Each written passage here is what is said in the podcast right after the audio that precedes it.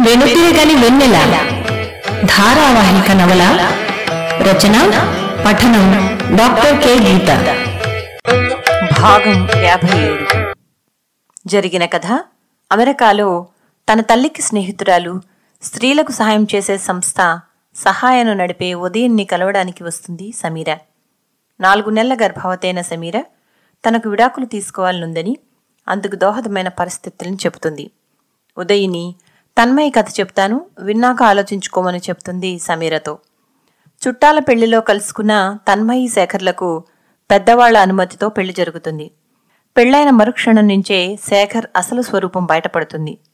మొదటి సంవత్సరంలోనే అబ్బాయి పుడతాడు. శేఖర్తో ఒక పక్క కష్టాలు పడుతూనే తన్మయి యూనివర్సిటీలో ఎంఏ పాస్ అయ్యి పీహెచ్డీలో జాయిన్ అవుతుంది. శేఖర్తో ఎన్నో రోజులు పోరాడి చివరికి తన్మయి విడిపోతుంది. హైదరాబాద్కు దగ్గరలో తన్మయికి లెక్చరర్గా ఉద్యోగం వస్తుంది. చిన్ననాటి స్నేహితుడు ప్రభు అనుకోకుండా ఎదురయ్యి పెళ్ళి చేసుకుంటాడు.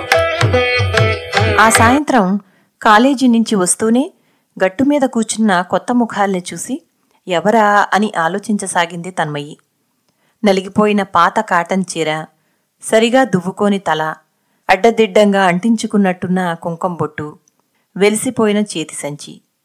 ఆవిడ పక్కనే కూర్చున్నతను తన్మయిని చూస్తూనే లేచి నిలబడ్డాడు. కావిరంగుకి చేరిన పాత తెల్ల పంచె ముతక చొక్కా భుజం మీద మాసిన తువ్వాలు చేతిన పాతబడిన చీరల కొట్లో ఇచ్చే కర్రల చేతి సంచి. రోజు అప్పటికే స్కూలు నుంచి వచ్చి వాకిట్లో ఆడుకునే బాబు వీళ్ళను చూసి భయపడ్డట్లున్నాడు. ఎదురింటి పిల్లలతో పాటు వీధి చివర ఆడసాగాడు. తల్లి రావడం చూసి బండి వెనకాలే పరిగెత్తుకొచ్చి చెంగుచాటున దాక్కున్నాడు. ఆవిడ మొహం ఏడ్చి ఏడ్చి ఉబ్బినట్టు ఉంది. అతను సందేహంగా తన్మయి వైపు ఒక అడుగు వేసి మా అబ్బాయి ప్రభు అని నసిగాడు. అప్పటికి అర్థమైంది తన్మయ్యకి వీళ్ళు ప్రభుని కన్న తల్లిదండ్రులన్న సంగతి. తనకు చిన్నతనంలో తెలిసిన వారు ప్రభుని పెంచిన తల్లిదండ్రులన్నమాట. ప్రభు నెల నెలా డబ్బులు పంపుతున్నా ఇంకా కటిక పేదరికంలో మగ్గుతున్నట్టే ఉన్నాయి వీళ్ళ ఆహార్యాలు. కారణం ఏమిటో మరి? అది సరే ఇదేమిటి హఠాత్తుగా ఇక్కడ ప్రత్యక్షమయ్యారు? వాళ్ళని హఠాత్తుగా అక్కడ చూసి తన్మయ్యకి ఏం చేయాలో తోచలేదు. చప్పున గొంతు సవరించుకుంటూ రండి లోపలికి రండి అని పిలిచింది. అతను పర్వాలేదమ్మా అని ఇచ్చిన మంచినీళ్ళు తీసుకుంటూ హాల్లో వేసిన కుర్చీలో కూర్చున్నాడు. ఆవిడ మాత్రం లోపలికి రాకుండా ఉలక్కుండా పలక్కుండా అక్కడే భీష్మించినట్లు కూచుంది. ఇగో బేబీ ఈవిడే మన కోళ్ళమ్మా. మంచీలు తాగుతావా? అన్నాడతను గారపళ్ళు పెట్టి నవ్వుతూ. తన్మయి వైపు చూడడం కూడా ఇష్టం లేనట్టు ముఖం తిప్పుకుంది ఆవిడ. తన్మయి లోపలి గదిలో టెలిఫోన్ దగ్గరికి గబగబా నడిచింది. మరీ సరిపోవడం లేదని తమ రెండు గదులు నానుకుని ఉన్న మరో గది కూడా ఈ మధ్య అద్దెకి తీసుకున్నారు. ప్రభుకి ఈ మధ్య ఆఫీస్ వాళ్ళు పేజర్ ఇచ్చారు. మెసేజీ చూసుకుని వెంటనే ఫోన్ చేశాడు. వాళ్ళని జాగ్రత్తగా చూడు. ఇప్పుడే బయలుదేరుతున్నాను. గాభరాగా అన్నాడు అవతల నుంచి. వాళ్ళు వస్తున్నారన్నమాట ప్రభువుకి కూడా తెలియదన్నమాట. మీ అబ్బాయి ట్రాఫిక్లో పడి ఇంటికి రావడానికి చాలా టైం పడుతుంది. బాత్రూంలో నీళ్ళు పెట్టాను. ముఖాలు కడుక్కుని కాస్త టీ తాగుదుర్రండి అని కొత్త టవలో ఒకటి తెచ్చి ఇచ్చింది వాళ్ళకి తన్మయ్యి ఆవిడి ముఖం కొడుకోదు గాని టీ ముందు ఇచ్చేయమ్మా అని ఆయన బాత్రూంలోకి వెళ్ళాడు. స్టవ్ మీద టీ కలుపుతూ ఉందే కానీ అసలేమీ అర్థం కావడం లేదు తన్మయ్యకి వీళ్ళు సరాసరి ఇంటికెందుకు వచ్చారు ప్రభుని తనని నిలదీసి అడుగుదామనా? తమతో గొడవ పడదామనా? ఎవరికైతే తెలియకూడదనుకుంటూ ప్రభు తమ పెళ్ళిని ఇన్నాళ్ళు రహస్యంగా దాస్తూ వచ్చాడో. వాళ్ళే సరాసరి వచ్చేశారు. ప్రభు వాళ్ళ అక్కకి ఉత్తరం రాశాడు కాబట్టి ఆవిడ ద్వారా వీళ్ళకి విషయం ఇప్పటికి తెలిసి ఉండాలి. బహుశా ఇప్పుడు హఠాత్తుగా రావడానికి కారణం అదే అయి ఉంటుంది. ఇప్పుడు వీళ్ళు ఒప్పుకుంటారో లేదో. ఒప్పుకోకపోతే ఏం జరుగుతుంది? ప్రభు వీళ్ళతో వెళ్ళిపోతాడా? తనతో గొడవ పెట్టి ప్రభుని తన నుంచి తీసుకువెళ్ళిపోవడానికి వచ్చారా? రకరకాల ఆలోచనలతో తలనొప్పి రాసాగింది తన్మయ్యకి. అయినా ప్రభు ఏవైనా చిన్నపిల్లవాడా వెళ్ళిపోవడానికి? పైగా తన ఇష్ట ప్రకారమే చేసుకున్నాడు. తన్మయి ఎంత పిలిచినా లోపలికి రాకుండా ఆవిడ వాకిట్లో వీధి అరుగు మీదే చేతిన సంచి పట్టుకుని పక్కకి తిరిగి కూర్చుంది. ఇక లాభం లేదని ఆయన తన టీ గ్లాసు పుచ్చుకుని అరుగు మీద మరోవైపు చతికిలబడ్డాడు తన్మయి వాకిట్లో వేసిన కుర్చీ మీదకి కాళ్ళు బారజాపి. ఇంకా నయం. తమ ఇంటికి గేటు ఉంది కాబట్టి సరిపోయింది. లోపలి అరుగు బయట వీధిలో నడిచేవాళ్ళెవరికీ కనబడదు. లేకపోతే కాంతిసీకుల్లా ఉన్న వీళ్ళను చూసి చుట్టూ అందరూ వివరాలు అడిగేవాళ్ళు. తన్మయి బాబుకి స్నానం చేయించి హోంవర్కులు రాయించి గబగబా వంట పని మొదలుపెట్టింది. వీధిలో ఏ బండి చప్పుడైనా ప్రభువు వచ్చాడేమోనని ఆత్రంగా కిటికీలోంచి చూడసాగింది. వాళ్ళను చూస్తే ఒకవైపు భయం మరోవైపు జాలి పుట్టుకురాసాగింది తన్మయ్యకి. ఎప్పుడు ఏం తిన్నారో ఏమో. బిస్కెట్ల ప్యాకెట్ పట్టుకెళ్ళి ఇమ్మని బాబుకిచ్చి పంపించింది. వాడు మరు నిమిషంలో ప్యాకెట్ పుచ్చుకుని వెనక్కి పారిపోయి వచ్చాడు. సమయానికి తాయిబా కూడా లేదు. తనైతే చుట్టుపక్కల పిల్లలెవరితోనైనా ఏ కూల్ డ్రింకో ఇట్టే తెప్పిస్తుంది. తను వెళ్ళొద్దామనుకుని మళ్ళీ విరమించుకుంది. తనతో మాట్లాడడమే వీళ్ళకు ఇష్టం లేనట్టుంది. అని నిట్టూర్చి బాబుని నిద్రపుచ్చడానికి లోపలి గదిలోకి తీసుకెళ్ళింది. మరో గంటలో ప్రభు రావడంతోనే తల్లిని లేపి పొదివి పట్టుకుని లోపలికి తీసుకువచ్చి తన్మయ్య వైపు చికాగ్గా చూస్తూ మా వాళ్ళని లోపలికి రమ్మనడం కంటే నీ కొడుకు నిద్రపుచ్చడం ఎక్కువైపోయిందా? అని నిద్రలోకి జారుకుంటున్న పిల్లాణ్ణి రెక్కపుచ్చుకుని లేపి అతని తల్లిని మంచం మీద కూర్చోబెట్టి కాళ్ళ దగ్గర కూర్చున్నాడు. అతని తండ్రి ఆ పక్కనే కుర్చీ మీద కూర్చున్నాడు. తన్మయి ఎగిసి రాబోతున్న దుఃఖాన్ని అదిమిపట్టి బాబునెత్తుకుని మధ్య గదిలో వైరు మంచం మీద పడుకోబెట్టి అక్కడే కూచుండిపోయింది. అసలేమిటి ప్రభు ఉద్దేశం? వాళ్ళని రమ్మని పిలిచినా వాళ్ళే కదా రానని మొరాయించారు. ప్రభు మాటలు విని కూడా ఆ విషయం చెప్పకుండా ఊరుకున్నారు వాళ్ళు. పైగా అతని తండ్రి ముఖంలో పైశాచికమైన నవ్వు ఒకటి. బాబు పక్కన పడుకుందే కాని ప్రభు ప్రవర్తనకు చికాకుకు బాధ కలగసాగింది. అసలే కిందటి వారంలో పిల్లాన్ని కొట్టినప్పుడు జరిగిన సంఘటన నుంచి ఇంకా తేరుకోలేదు తను. ఇంతలో ఇదొకటి. ఎక్కడ లోపం జరిగింది? ఎందుకిలా జరుగుతుంది? ఆలోచనలతో తల బద్దలు కాసాగింది. లోపల నుంచి ఆవిడ ముక్కు చీదీ చీదీ శోకాలు పెట్టడం మధ్య మధ్య అతని తండ్రి రంకెలు ప్రభు కళ్ళ నీళ్ళతో సంజాయిషి ఇవ్వడం అన్నీ వినిపిస్తూనే ఉన్నాయి. మొత్తానికి ఏడు పాపి గొంతు విప్పింది ఆవిడ సరే నాయనా నీకు నచ్చింది నువ్వు చేసుకున్నావు. మరి మేము చుట్టూ అందరికీ చెప్పుకోవాలి కదా. మా అబ్బాయికి పెళ్ళయిందని పిల్లోని నాలుగు రోజులు ఆవిడ అమ్మగారి ఇంటికాడ ఏడైనా దించి ఆవిడ తీసుకునిరా మన ఇంటికాడ చిన్న ఫంక్షన్ ఏమైనా చేసుకుందాం అంది.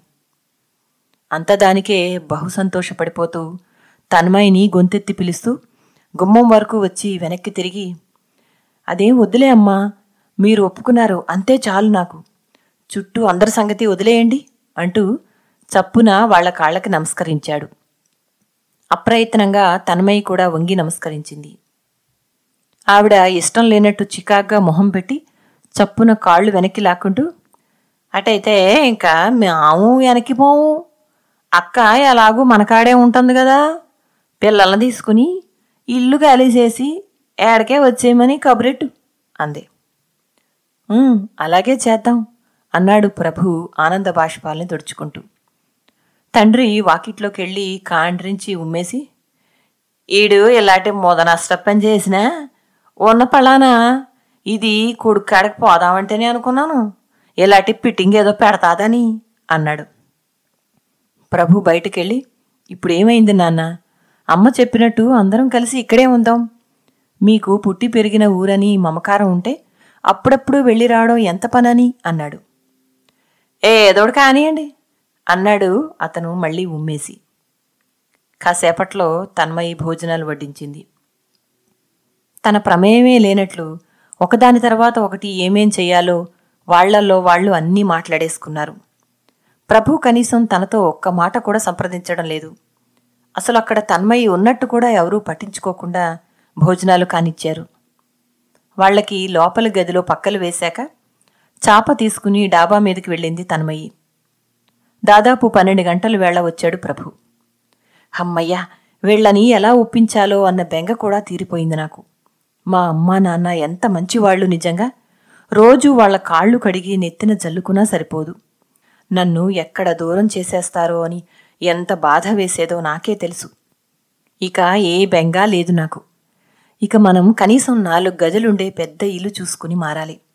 అసలే అక్క పిల్లలు కూడా మనతోనే ఉండడానికి వస్తున్నారు అన్నాడు గబగబా. తన్మయి నిశ్శబ్దంగా విని ఇదంతా మన పెళ్ళికి ముందు నువ్వు నాకు ఎందుకు చెప్పలేదు? అంది. ఏమని? అన్నాడు ఆశ్చర్యంగా. వీళ్ళందరితోనూ మనం కలిసి ఉండాలని అంది. ఎందుకు చెప్పలేదు? మా వాళ్ళని చూసుకోవాలని చెప్పాను కదా అన్నాడు. ఈసారి ఆశ్చర్యపోవడం తన్మయి వంతయింది. మీ వాళ్ళను చూసుకోవడం అంటే ఇదా? డబ్బులు పంపడం అని అనుకున్నాను అంది. నువ్వెలా అనుకున్నావో నాకు తెలీదు. ప్రస్తుతానికి వాళ్ళంతటా వాళ్ళే మన దగ్గర ఎప్పటికీ ఉండిపోవడానికి వచ్చారు. ఇంతకంటే అదృష్టం ఇంకేముంది? అన్నాడు సంతోషంగా. అది సరే వాళ్ళని నేను లోపలికి రమ్మని ఎన్నిసార్లు పిలిచినా రానన్నారు. నువ్వు నన్ను తప్పుపట్టడం ఏమైనా బావుందా? అంది. ఒక్కసారి తల విదిలించి వదిలేయి ఏదో గబుక్కుననేశాను అని అన్నట్టు వాళ్ళకి ఏ కొరత రాకుండా చూసుకోవాలి మనం అన్నాడు.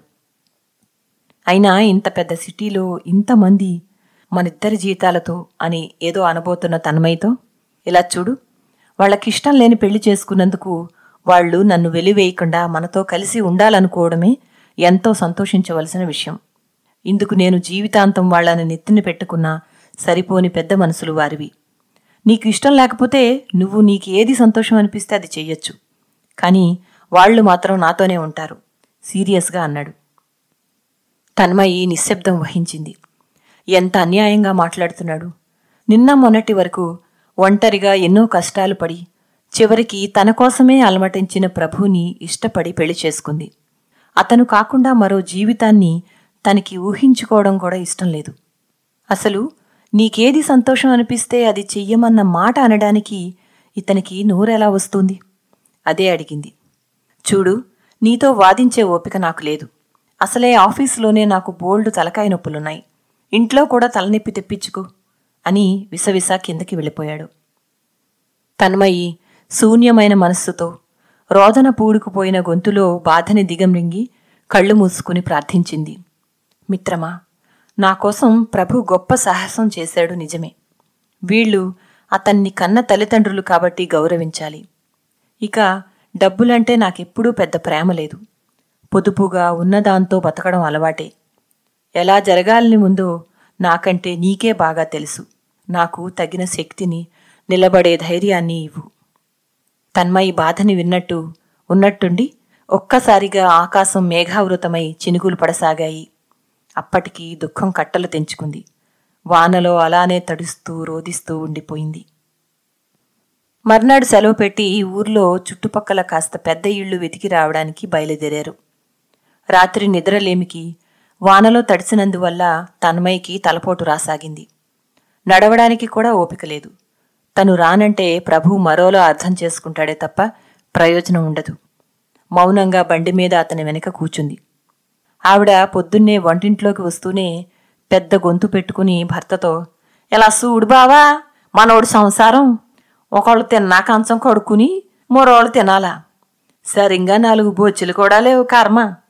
ఈ మా తల్లి పుణ్యమా అని ఎన్నో జమీందారీ సంబంధాలు కాదని ఎల్లగొట్టేశాడు. హావ్వా! కన్ని పిల్లలందరినీ కాదని సీసి ఈ పిల్లల తల్లిని కట్టేసుకున్నాడు. అంది నోరు నొక్కుంటూ ప్రభు వెంటనే అందుకొని ఇంతకాలం మేమే కదా అని ఏమీ కొనుక్కోలేదమ్మా. సాయంత్రం అలా వెళ్ళి నీకేం కావాలో అన్నీ కొని తెచ్చుకుందాం. అన్నాడు నవ్వుతూ తల్లి మాటల్ని అతి తేలిగ్గా తీసుకుంటూ. ఆవిడేం మాట్లాడుతుందో తన్మయ్యకి ఏమీ అర్థం కావడం లేదు. అయినా నిశ్శబ్దంగా ఆవిడికి స్నానానికి నీళ్ళు పెట్టింది. ఆవిడ తన సంచిలోంచి పాత చీర ఒకటి తీసుకుని కట్టుకోబోతుంటే తన్మయ్యి మొన్నే కొనుక్కున్న కాటన్ చీర ఒకటి తీసి ఇవ్వబోయింది. ఏ మారాని మేము నీ తాయికి తగమన నీ చీర కట్టుకోమంటున్నావు? నా కొడుకు తలుసుకుంటే ఇంత బాబులాంటి చీరలో ఎన్నో కొని పెడతాడు నాకు? అంది కటువుగా విసిరి కొడుతూ ఏమీ వినబడినట్టు ప్రభు మాట్లాడకుండా బయటికెళ్ళి బండి తీశాడు. తనమయ్య ఏదో అనేలోగా గేటు దగ్గర ప్రభు హార్ను మోగించడంతో మాట్లాడకుండా బయటకు నడిచింది తన్మయ్యి బండెక్కుతూనే మా అమ్మకి నచ్చిన చీరలు ఆవిడ్ని కట్టుకోనివ్వు అన్నాడు. తన్మయ్యకి మనస్సు చివుక్కుమంది. తనతో పరిచయం లేని ఇతని తల్లి తనని అర్థం చేసుకోకపోవడంలో అర్థం ఉంది. కానీ ప్రభు ఇలా మాట్లాడడంలో అర్థం ఉందా? అదే అడిగింది. మళ్ళీ మొదలెట్టావా? ఇలా చూడు వాళ్ళని వీలైనంత సంతోషంగా ఉంచడమే నా ధ్యేయం. లక్ష మాటలైనా అనే హక్కు వాళ్ళకుంది నేను చేసింది ముమ్మాటికి తప్పే. ఇలా శిక్షని అనుభవించాల్సిందే అన్నాడు. తన్మయ్యకి ఏం మాట్లాడాలో అర్థం కాలేదు. ప్రభు శిక్షణ అనుభవిస్తున్నాడా? తను అనుభవిస్తుందా? నిట్టూర్చి మాట్లాడకుండా ఉండిపోయింది. దగ్గరలో ఉన్న ఇళ్ళేవి ప్రభుకి ఒక పట్టాన నచ్చడం లేదు. టులెట్ బోర్డులు చూసుకుంటూ దాదాపు పది పదిహేను కిలోమీటర్ల దూరంలో ఉన్న మరో ఏరియాలోకి వచ్చేశారు. తన్మయ్యకి తల తిరగసాగింది. ఏదైనా తాగుదామా? అంది. అంటూ బండిని పక్కనే ఉన్న చిన్న బేకరీ ముందు ఆపాడు. ఎదురుగా ఉన్న టులెట్ బోర్డు చూపిస్తూ ఇక్కడైతే నా ఆఫీసుకు కూడా దగ్గరవుతుంది కాస్త. ఏమంటావ్? అన్నాడు డూప్లెక్స్ హౌస్ ఒకటి చూస్తూనే. తన్మయి టులెట్ బోర్డుకున్న ఐదంకెల అద్దె గురించే ఆలోచిస్తుంది. ఇప్పుడు వాళ్ళు ఇచ్చే అద్దెకు మరో రెండు వంతులు ఎక్కువ. పైగా రెండు నెలల అడ్వాన్స్ కట్టాలి. ఇంతవరకు ప్రభు తన జీతంలో తన పెట్రోల్ ఖర్చులకు మాత్రమే ఉంచుకుని మిగతాదంతా వాళ్ళ వాళ్ళకి పంపించేస్తూ వచ్చాడు. ఇల్లంతా తన్మయి తన ఒక్క జీతంతోనే నడుపుతుంది. ఇప్పుడు తన జీతం మొత్తం కేవలం అద్దెకే పోతుంది. అర్థం కానట్టు మొహం పెట్టింది తన్మయి. ఇంతలోనే సరేనండి మేము రేపు ఎల్లుండుల్లో వచ్చేస్తాం అని ఒక వెయ్యి తీసి అడ్వాన్స్ ఇచ్చేశాడు ఇంటాయనికి. బయటికి వచ్చి బండెక్కుతూనే నేనంతా ఆలోచించే అడ్వాన్స్ ఇచ్చాను. మా వాళ్ళు ఇక మనతోనే ఉన్నారు కాబట్టి వాళ్ళకి డబ్బులు నెల నెల పంపక్కర్లేదు కదా. ఇక అడ్వాన్స్ అంటావా? మొన్నే బోనస్ వస్తే మా అమ్మకు పంపాను. అవి ఇంకా ఉండే ఉంటాయి అన్నాడు. ఆ మర్నాడు తల్లిదండ్రులను కూడా తీసుకెళ్ళి ఇల్లు చూపించుకొచ్చాడు ప్రభు. రాగానే ఇల్లు శానా బాగుంది. ఎవరి గదిలేళ్ళకి ప్రత్యేకంగా ఉన్నాయి. ఇగో ముందే చెప్తున్నాను మాము కిందనే ఉంటాం. పైన పెద్ద గది అక్కకి పిల్లలకి సరిపోతుంది. మీరు ఆ పక్కనే ఉన్న చిన్న గదిలో ఉండండి. పిల్లోడు పైన మధ్యాల్లో పడుకుంటాడు. ఇంకా వంటగది కిందనే ఉన్నది కాబట్టి అది నాది. ఈవిడి అందులో అడిగట్నాకి ఇల్లేదు అంది. తన్మయ్యకి తన జీవితం మీద పెత్తనం మొదలవబోతూ ఉందో బాధ్యతలు తప్పుతున్నాయో అర్థం కాలేదు. ఒక పక్క ప్రభు వాళ్ళేమన్నా వాళ్ళతో ఏమీ వాదించుకు. కొన్నాళ్ళకి వాళ్ళ కోపం తీరి వాళ్ళే శాంతిస్తారు అంటున్నాడు. ఏదేమైనా ప్రభుతో కొత్త జీవితం ఇలా ప్రారంభమైంది.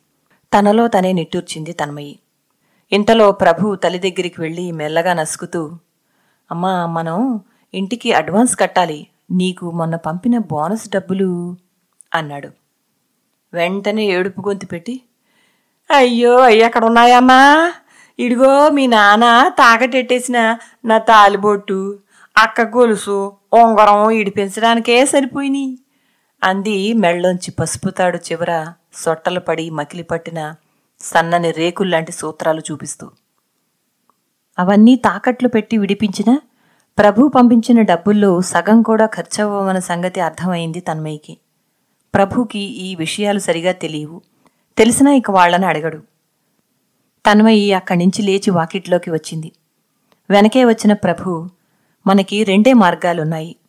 ఒకటి డబ్బులు సమకూరే వరకు ఇక్కడే అడ్జస్ట్ కావడం. రెండు నీ గాజులు తాకట్టు పెట్టడం అన్నాడు బాధగా మొహం పెట్టి. తన్మయి మరో నిమిషంలో అతని చేతిలో తన గాజులు తీసిపెట్టింది. బాధపడకు అంటూ. కానీ నెల నెల అద్దె చాలా ఎక్కువ. ఇక మనకంటూ ఏమీ సేవింగ్స్ ఉండవు మరి. ఏ కష్టం వచ్చినా అంది సాలోచనగా.